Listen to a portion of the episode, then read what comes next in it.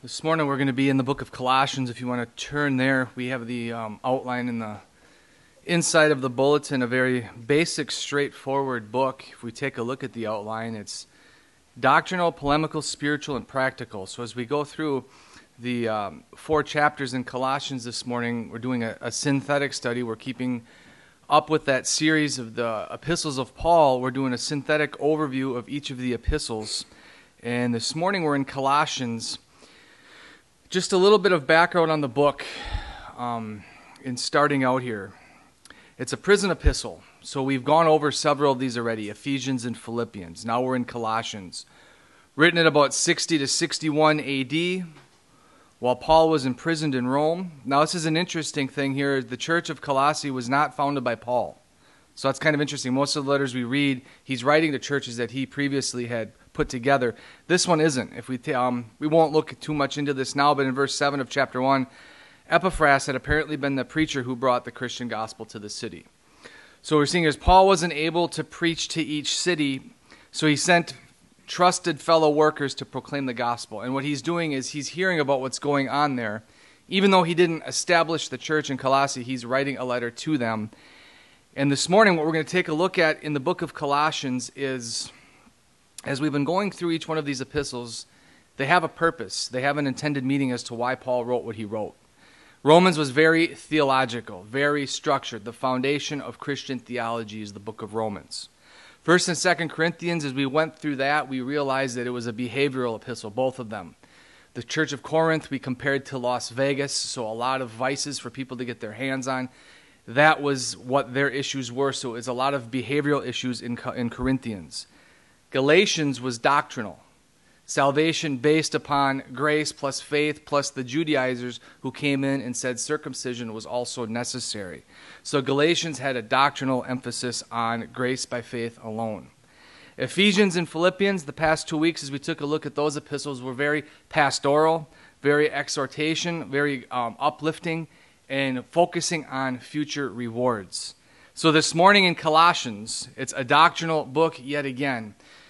A lot of times we have epistles that are geared towards Christian living, and a lot of times we have books, chapters, and verses that are based upon doctrine. And with doctrine comes detail. Because if something appears to be 90% correct, individuals, people kind of say, okay, everything's good. But that 10%, which we fail to look at, the details, the fine print, is where a lot of heretical errors, a lot of false doctrine comes in. So, in the book of Colossians, what we're going to see here, Paul is putting the emphasis on the supremacy of Christ, of Jesus. And we all say, great, yeah, that's excellent. But what we're seeing here is in Colossians, he's dealing with a false sense of who Jesus is. There's other Jesuses out there. And what he's dealing with is the Jesus of mysticism, or the Jesus of Jewish mysticism, or what became known as Gnosticism in the second century. What they were teaching is in order for one to be spiritually mature, it was necessary to follow their practices, their religion, their structure. And they broke away from biblical Christianity, reinterpreted what the Bible says in their own specific doctrine. So we're see we're going to be dealing with Gnosticism, Jewish mysticism. Today we see it as Hinduism, we see it in Buddhism, we see it in the New Age movement. Jesus is mentioned, scriptures are quoted, but the definitions, the terminology, and what they mean by those verses is completely different than the biblical Jesus. Their speech may have been spoken of Jesus in high regard, but here's what they say.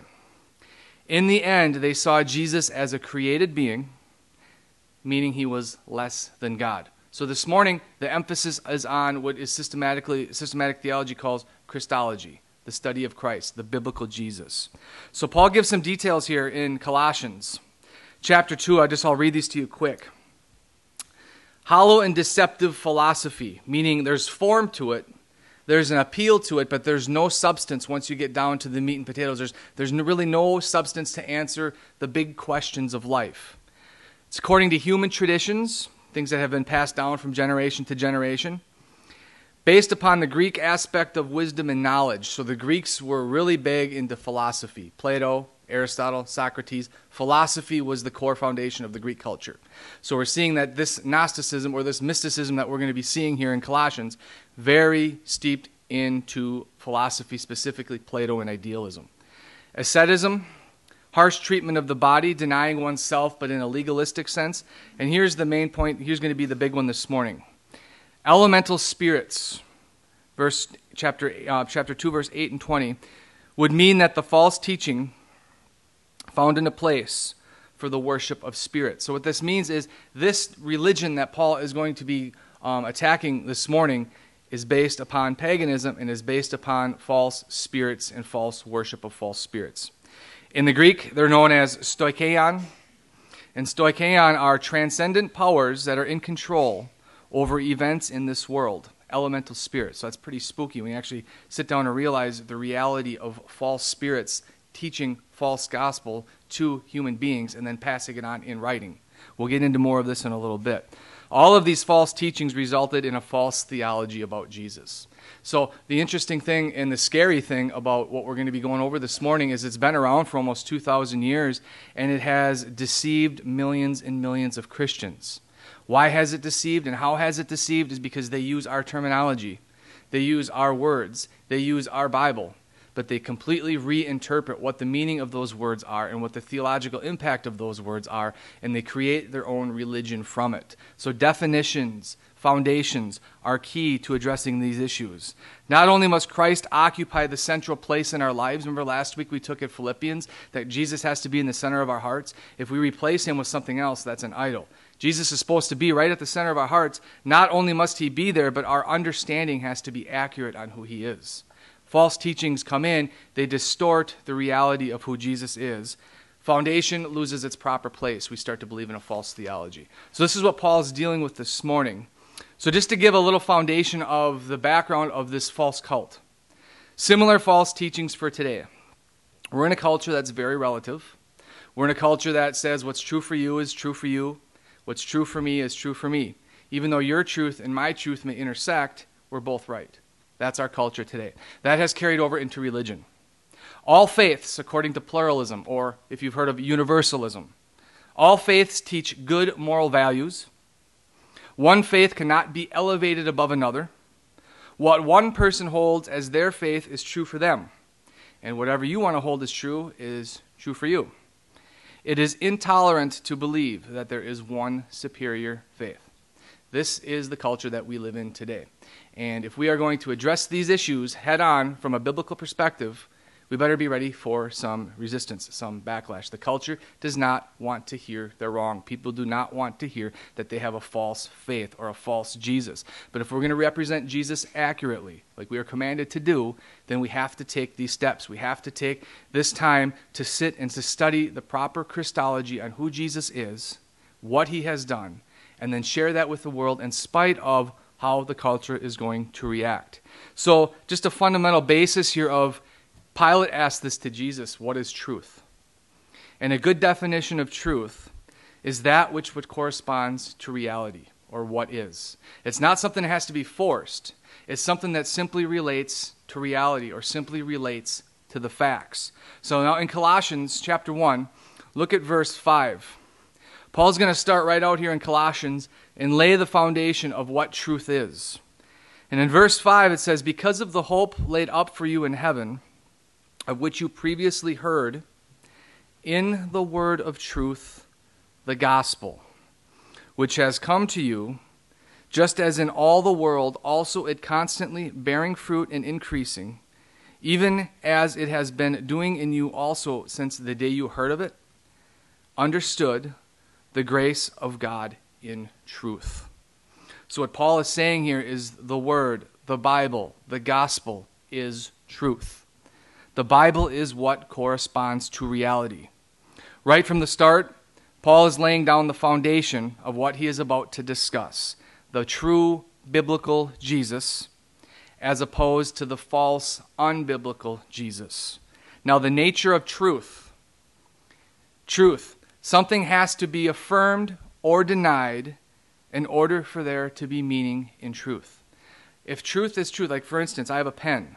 This isn't a pencil, it's not a marker, it's not a crayon, it's not anything else but a pen. So when an individual makes a truth statement, he's excluding all other options and saying, this is the only option. And today in this culture, they do not want to hear that because it convicts them. People are very emotionally based, they don't want to be told right from wrong. So a statement is meaningful only if it is either true or false. And it is true and false only if it affirms or denies something. So, like the um, phrase I always like to use is there's no such thing as a little bit pregnant. Either you're pregnant or you're not. There's no such there's no in between there. Either you are you're one or the other. So given this definition of truth, can pluralism or universalism, what a person chooses to believe is true for them, can that be true? No, because it contradicts itself. If you have contradiction, either one is right or one is wrong or they're both wrong, but they both can't be right. And today, in our culture, we're trying to play this game of it's okay what you believe, it's okay what you believe as long as we're happy, as long as we get along. Remember what Jesus said about this. He didn't come to bring this kind of peace, but a sword, division. Either you're with him or you're not. The true biblical Jesus. That's why he says in John 14, 6, I am the way, the truth, and the light. Nobody comes to the Father but through me.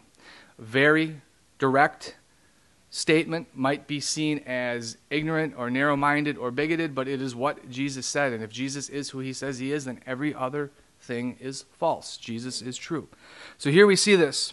What Paul is refuting in the book of Colossians. Now let's get into this Jewish mysticism here. A form of Jewish mysticism similar to Gnosticism. So what we're seeing here, this is what is known as a knowledge cult. Meaning, one has to attain a secret knowledge in order to be saved. Here's what they teach, and I'll read this through two times because every time I study Gnosticism, I have to read it over and over. It's just so strange to me how people buy into this. It, it's one of those things that just doesn't stick. It's just strange, but I'll read this to you. Everything began in perfect spiritual form. So everything began in spirit and everything began perfect. Now, notice this isn't the biblical God, completely opposite.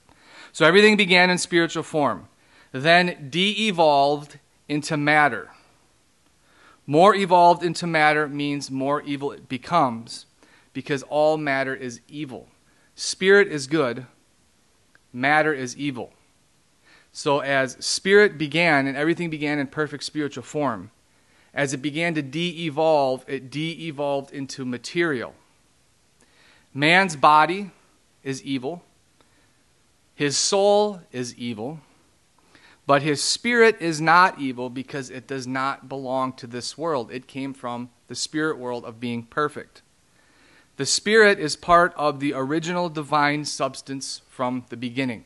So if you ever have read any of the Hindu Vedas or the Bhagavad Gita, what one is trying to do is rid themselves of this material body and be absorbed back into the world soul, is which they call Brahma Nirvana. So they're trying to get out of their material bodies. So again, everything began in spirit form, de evolved into matter. All matter is evil. Man's body is evil. Man's soul is evil.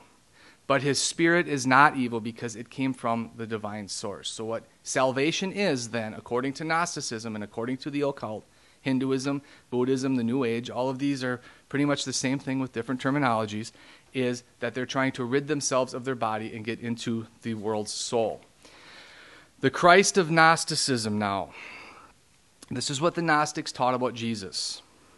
Since matter is evil, it is necessary that a messenger, Jesus, be sent from the transcendent spiritual world to teach humanity how to liberate themselves from material form.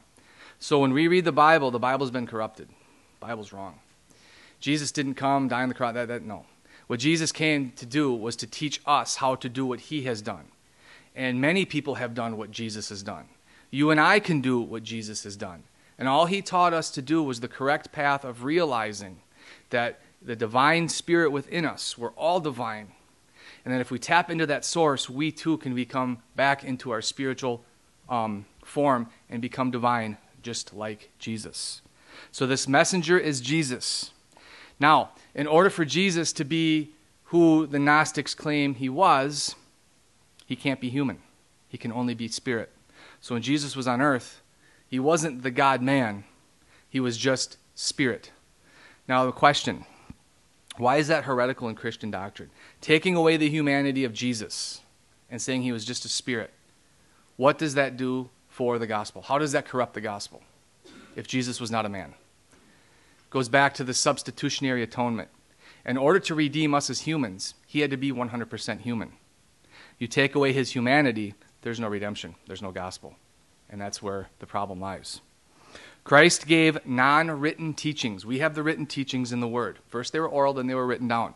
Jesus gave secret non written teachings to certain followers, and they have been preserved for the past 2,000 years in secret societies or underground occult or Rosicrucian archives or whatever you want to call it.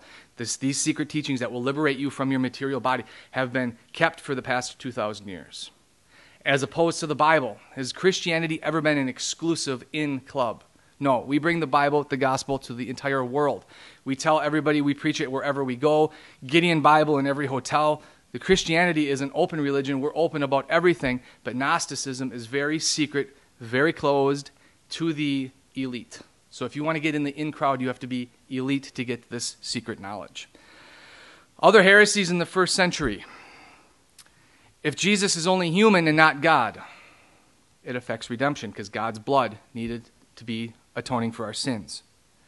Jesus was only a spirit, not a man. We're seeing this in Gnosticism no humanity, no redemption. How about this one? Jesus' body and soul were human, but his spirit was divine. So you only have half a God and half a man. Again, redemption, because God had to, Jesus had to be 100% man and 100% God, not half and half. There would be no redemption then. Jesus had a human and divine nature, but they mixed to form one nature. What's wrong with that heresy? Because if God is immutable and God cannot change, and his humanity mixes with his deity, now you have a change in the deity of Christ. Heretical. These are very um, detailed um, heresies that for the first five centuries of the Christian church, if you read the early Christian fathers and the early church fathers and the apologists, and you read these guys, were, a lot of people were struggling with these. We have to remember during this time, we all didn't have the Bible sitting in our laps just like this. You may have had one or two of Paul's epistles or a couple of writings here, but it wasn't a collective volume, so it wasn't like everybody had all of the options to sit and read these things. So deception came in. It was easier to get confused over these issues. So Christology is the core of the gospel. If anyone, if his deity or his humanity are compromised in any way, what we have to realize is that there is no gospel. So, this in mind, go to verse 15 of chapter 1 this Gnostic or mystic cult, having this foundation and having this background, we can understand and appreciate now why Paul is writing what he's writing. In Colossians 1 15 through 20 is an excellent theological section, like last week in Philippians chapter 2, 5 through 11, which is known as the Carmen Christi, or Ephesians 2, 8, and 9. Paul puts these, um, these were formerly hymns, I guess, sung by the church Paul writes these in his Gospels, just jam packed with excellent theology. We'll read through it and then go back through it. Verse 15. Speaking of Jesus, He is the image of the invisible God, the firstborn of all creation. For by Him all things were created, both in the heavens and on earth, visible and invisible, whether thrones, dominions, rulers, or authorities. All things have been created through him and for him. He is before all things, and in him all things hold together. He is also head of the body, the church, and he is the beginning, the firstborn from the dead, so that he himself will come to have first place in everything. For it was the Father's good pleasure for all the fullness to dwell in him, and through him to reconcile all things to himself having made peace through the blood of his cross, through him, I say, whether things on earth or things in heaven. Excellent Christological passage, verses 15 through 20. Let's go back to verse 15 and look at this. He is the image of the invisible God. What does that mean? Image, the visible representation of the invisible God. So if you want to know who God is, his characteristics, what would God do in any type of situation? Look at Jesus. He was the visible image of the invisible God, the perfect representation of the Father in human form. firstborn of all creation, meaning he's the absolute heir and sovereign Lord over all creation. He takes precedence over all things. It does not mean he was the first creation of God, like some cults like to teach. Jesus was the first creation of God. If Jesus was created by God, then that means Jesus is lesser than the Father, not equal. Now we have a disruption in the Godhead. Again, the gospel is compromised.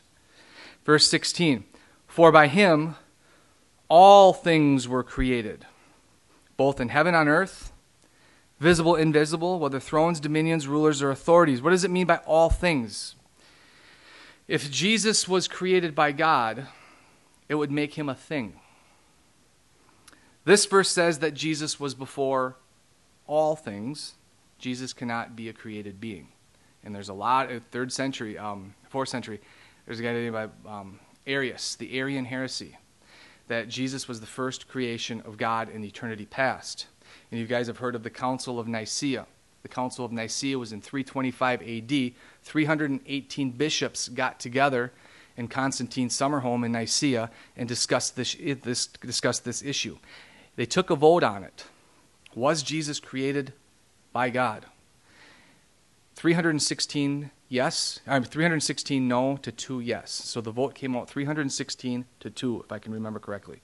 316 people saying he's eternal, two people saying he wasn't. Now, we don't go by councils, we go by what the Word of God says. But if we look back at church history, we can see that what we're, we're going to take a look at today, this is still going on today. Gnostic cults or um, New Age type thinking has always been around and always has stumbled the Christian church.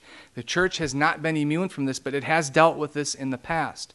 So the Council of Nicaea was to get together to decide if Jesus was co eternal with the Father, and yes, he is. So Arianism, saying that Jesus was a created being by God, was refuted at the Council of Nicaea in 325 AD. But yet, we still have people going door to door today, knocking on your door telling you that Jesus is a created being. He's a God, he's divine, but he's lesser than the Father. And again, if you hear that, what's happening is the gospel is being compromised because God's very blood had to be shed on the cross in order for us to be redeemed. We compromise the gospel at that point. Look at in verse 16, we see thrones, dominions, rulers, and authorities. Now we're looking at the supernatural powers behind the scene. They denote supernatural creatures, conceived as angels in various ranks in Old Testament theology. So, yes, Jesus created all things, but if we read in Isaiah 14 and Ezekiel 28, Satan rebelling against God in heaven, according to Revelation chapter 12, a third of the angels fell with him. These fallen angels now become part of the spiritual forces of darkness that Paul is referring to here in verse 16. The Jews understood this, but they corrupted it through their um, Gnostic literature, also known as, if you guys have ever heard of the Kabbalah. The Kabbalah is um, Jewish mysticism, Jewish occultism. So, Jesus, what Paul is saying here, is superior to all of these false spirits and all of these false doctrines that they're hearing from the supernatural realm, the fallen supernatural realm. Jesus is superior to them. Um, looking in Colossians chapter 2, go to chapter 2, look at verse 15. Paul says, speaking of Jesus, when he had disarmed the rulers and the authorities, he made a public display of them, having triumphed over them through the cross. So, what Paul is saying here in chapter 2, verse 15, is these spirits that are worshiped in these mystic cults, Jesus conquered them on the cross. They have been defeated. Satan has been defeated. The demonic realm has been defeated. Christianity has the upper hand. That's why it's interesting if you read in uh, Matthew 16, 18, um, the gates of hell shall not prevail against you. Meaning the authority of Christ, the blood of Christ, Christ's accomplishment on the cross, superior to anything that any um, New Age movement, Hinduism, any false religion can bring. The cross is superior. It's what he's saying here. Go to verse 17 then in chapter 1 again. Interesting verse, chapter 1, verse 17. He is before all things referring to Jesus. So that means he can't be a thing if he's created all things. And in him all things hold together. Very interesting verse. Yesterday I um, happened to, I don't want to say the word stumble, but come across a Gnostic, somebody who's been pra- practicing Gnosticism for 25 years. And um, Very interesting to- discussion. Um, talked to him for about a half an hour. One of the things he's telling me is I am a being, I am, I am a consciousness, and my body is made up of millions of cells, if not billions of cells. They all have their center of consciousness. And with those cells are trillions of bacteria. Each one of them has their own center of consciousness. All these centers of consciousness work together and hold the universe together and sustain it. That's what he told me. That's the Gnostic belief. So then I look at verse 17 and I see what? Jesus being before all things and Jesus holding all things together. You see how they take Christ and just, you know, put him over here. He was a good teacher, spiritual. He's not the supreme God. He's just an enlightened individual that we all have the potential of being like. Nature itself, consciousness itself holds life together. That's the Gnostic teaching. Pretty interesting. Verse 18 Jesus is also ahead of the body, the church. He is the beginning, the firstborn from the dead, so that he himself will have come first place in everything. So Jesus is supreme, the heart of Christology. The biblical Jesus, then, as we can conclude, is eternal, the creator of all that there is, holds the entire universe together. He's the head of the church, and he's the reconciler of all things through his blood. Each one of these facts that I just stated are supreme. They have to be believed, they have to be understood. If we compromise at any one of these positions, we've compromised the gospel. Now, the number one thing that we see in cults today is the deity of Christ. Was Jesus actually God, the second person, equal to the Father? A common characteristic of all cults is to attack the deity of Christ. This is the most fundamental thing that they all do. Go to chapter 2, verse 9. Question for you Is Jesus God the second person? Is there a Bible verse that we can go to that when somebody questions the deity of Christ, boom, we have the answer. Look at chapter 2, verse 9. And I'm reading from the New American Standard. It might read a little different in yours. But what it says here is For in him, referring to Christ, all the fullness of deity dwells in bodily form. Now, if we understand Gnosticism, understand that matter and material is evil. What Paul is saying here is deity indwelt humanity. That's heretical to the Gnostic. They will not hear that. But that's exactly what Paul is saying. Jesus is 100% man and 100% God. The fullness of the Godhead is in Christ. This is the eternal fact that is always true. Now, it's interesting. The word for deity is theotetes. It occurs nowhere else in the Bible but here. It does not mean divinity. Divinity is an attribute of God. Deity is the essence of God. You understand the difference. An attribute of God is something that God does. Deity is something who he is. So there's a difference there. A lot of cults like to say, yes, Jesus was divine. We agree. It's not what we're saying. He's not divine. Yes, he has divine attributes, but he is deity. He is God, the second person. His very essence, his very nature is God. And that's what Paul is hammering out here in human form. The Gnostics, it was heretical to them. It's not enough to say that Jesus is divine. Because what people can say is that in any sense, humans are divine because we have God-like attributes. We can love, we can think, we can choose. So humanity is divine. So you can make that argument, and it's a strange argument, but the thing of it is, is we're not deity. Jesus is, and there's the difference between Gnosticism and biblical Christianity. Only he possesses both natures perfectly. Jesus was, is, and always will be deity. He alone possesses the unique nature of God, and in him is the fullness of essence. Now, interesting here too. Notice see that word dwells. In the Greek, that word dwells. So, for in him the fullness of deity dwells. In the Greek, it's in the present tense, which means it's continuous. Continuous aspect, meaning he still is the God man in heaven right now in his glorified form, glorified body, and he always will be the God man throughout eternity. So, taking on the human nature, now in his glorified state, Jesus will always be the God man. He took on that human nature at the incarnation in Bethlehem, and he will hold to it for all eternity. That's biblical Christology, not to get mixed up with occultism. So now, let's fast forward to today. This Gnostic cult that we're reading about in the Bible. Is it around us today? And you can see I have these, these books down here. Um, I'm not promoting these by any means, but what I'm going to show you is this is Eckhart Tolle's book, very, very popular book, over 3,000 reviews on Amazon. So you can see here it's got a little sticker saying uh, Oprah's Book Club. So this was um, advertised on Oprah's show when she had it about 10 years ago. She had this guy on her show. Oprah was promoting the New Age movement. And this, let me read to you today what we're dealing with in Gnosticism. See, during Paul's time, this is almost 1800, this is 2,000 years ago, about going back that far, it's still around today. Let me read what this says.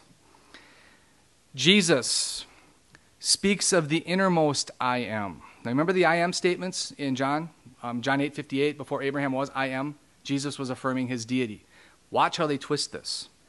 Jesus speaks of the innermost I am, the essence, identity of every man and woman, every life form.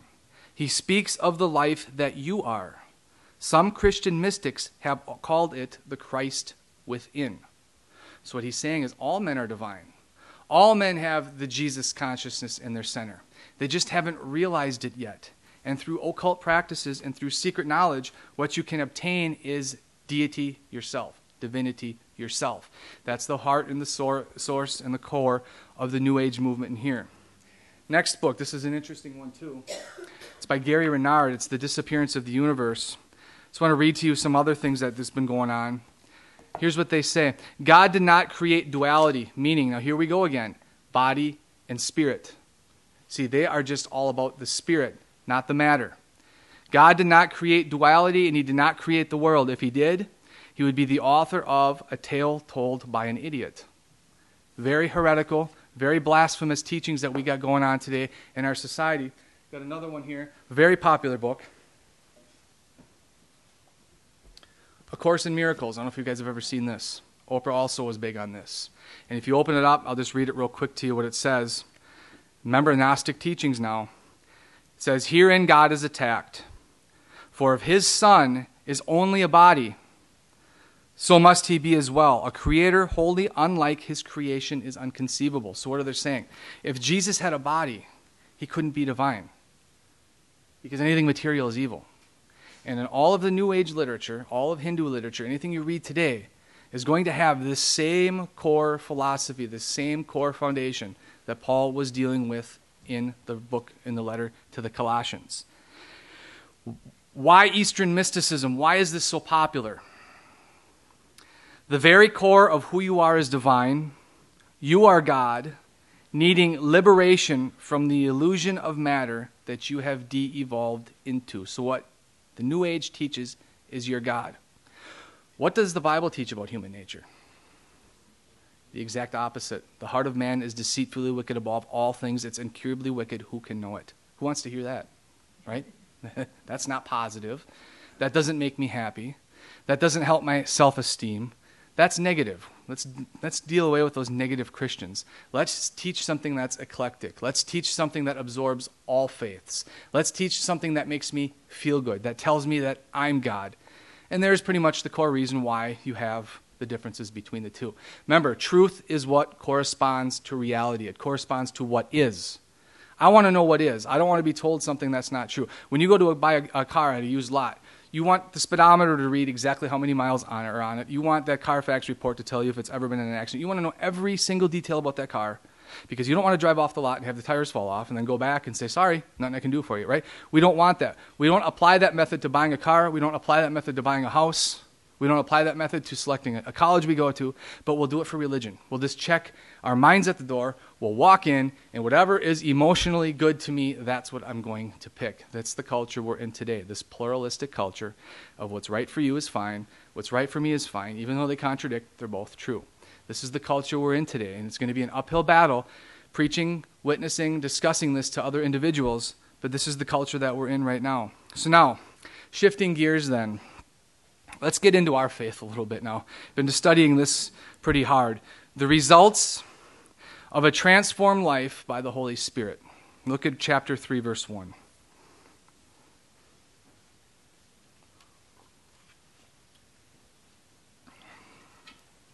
Paul saying, Therefore, if you have been raised up with Christ, keep seeking these things from above, where Christ is, seated at the right hand of God. So, what we're seeing here now is rather than be focusing on self, on me, on my problems and my divinity, we are to be focused upon Christ and focused upon the Father, and our minds are to be heavenly minded, focused on eternity. So our minds are constantly to be absorbed in Scripture, in prayer, and on the Word, and on the Lord. Off of self, onto God, rather than off of God and onto ourselves. Notice the number one theme of all of Scripture, and the number, the main purpose of our existence is to glorify God. And this is the number one thing that Gnosticism or the occult takes away. Don't worship God. That's stupid. You're God. Worship yourself. See, the focus is off God and onto ourselves. That's probably the most blasphemous thing an individual can do is take worship away from God, what we were created for, and to put it on ourselves. Look at verse 2. Set your minds on the things above and not of the things of the earth. For you have died, and your life is hidden with Christ in God. You have died, meaning the old nature, the old self, the old heart, the old man has been put to death. The new nature has been given through the indwelling of the Holy Spirit this is why a person needs to be born again, because our hearts are incurably wicked. We need a new heart.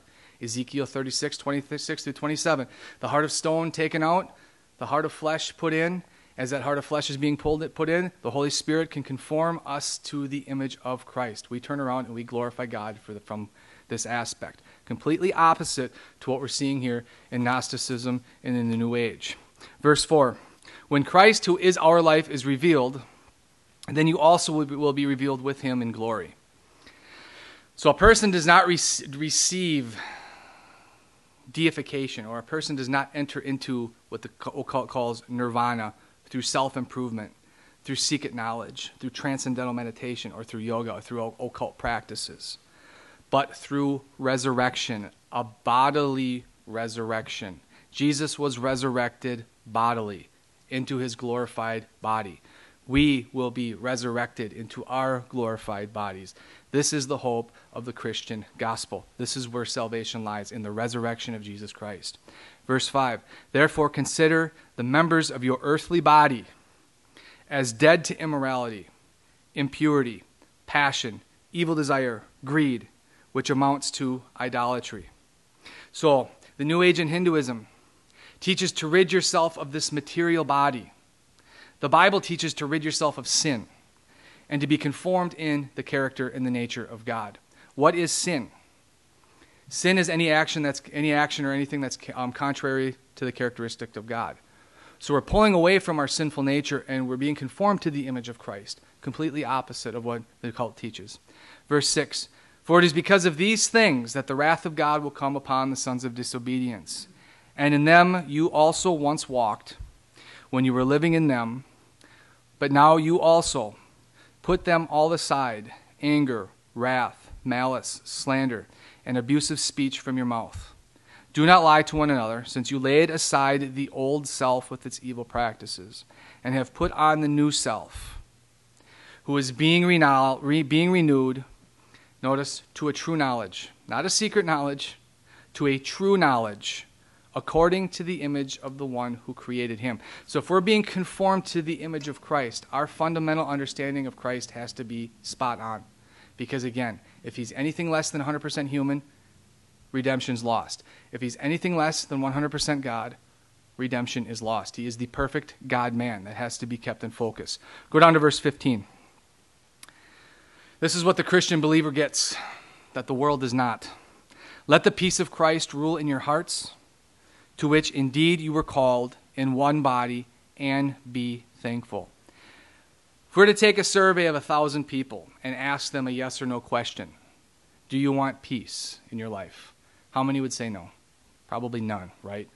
All of humanity is seeking peace, right? Where do we find true peace? Jesus says in John 14, 27, Peace I leave with you, my peace I give to you. Not as the world gives, do I give to you. So if an individual wants true peace, if an individual wants true contentness, in this life and to be at peace with the Creator, it's only through Jesus Christ, not anything the world can sell you or send down your path. This is interesting. The world. I always think of the world, my mind always goes to Hollywood. Hollywood is the poster child, the epitome of what the world system is like. And who is he involved in these Gnostic, occultic, mystic type faiths, religions? Um, Madonna, she's involved in the Kabbalah, that's Jewish mysticism. Um, uh, Tom Cruise and John Travolta, Scientology, same type of religion, same type of Gnosticism, secret knowledge. Um, I know Beyonce, and there's several other ones, name off the top of my head, who are involved in the occult. Hollywood, we can understand now why Hollywood is at so, so much animosity with the Christian faith, because we can go back to the source of their doctrine coming from these false spirits as opposed to the gospel and the resurrection of Jesus Christ. So in verse 16, let's finish up with verse 16 here. Let the word of Christ richly dwell within you in all wisdom, teaching and admonishing one another with psalms, hymns, and spiritual songs, singing with thankfulness in your hearts to God. So, our spiritual peace, our spiritual strength, our supernatural power comes from the resurrected Savior, the God man, Jesus Christ. Let's pray. Lord, we just thank you that you've given us um, your word that addresses every issue that we need to know in life.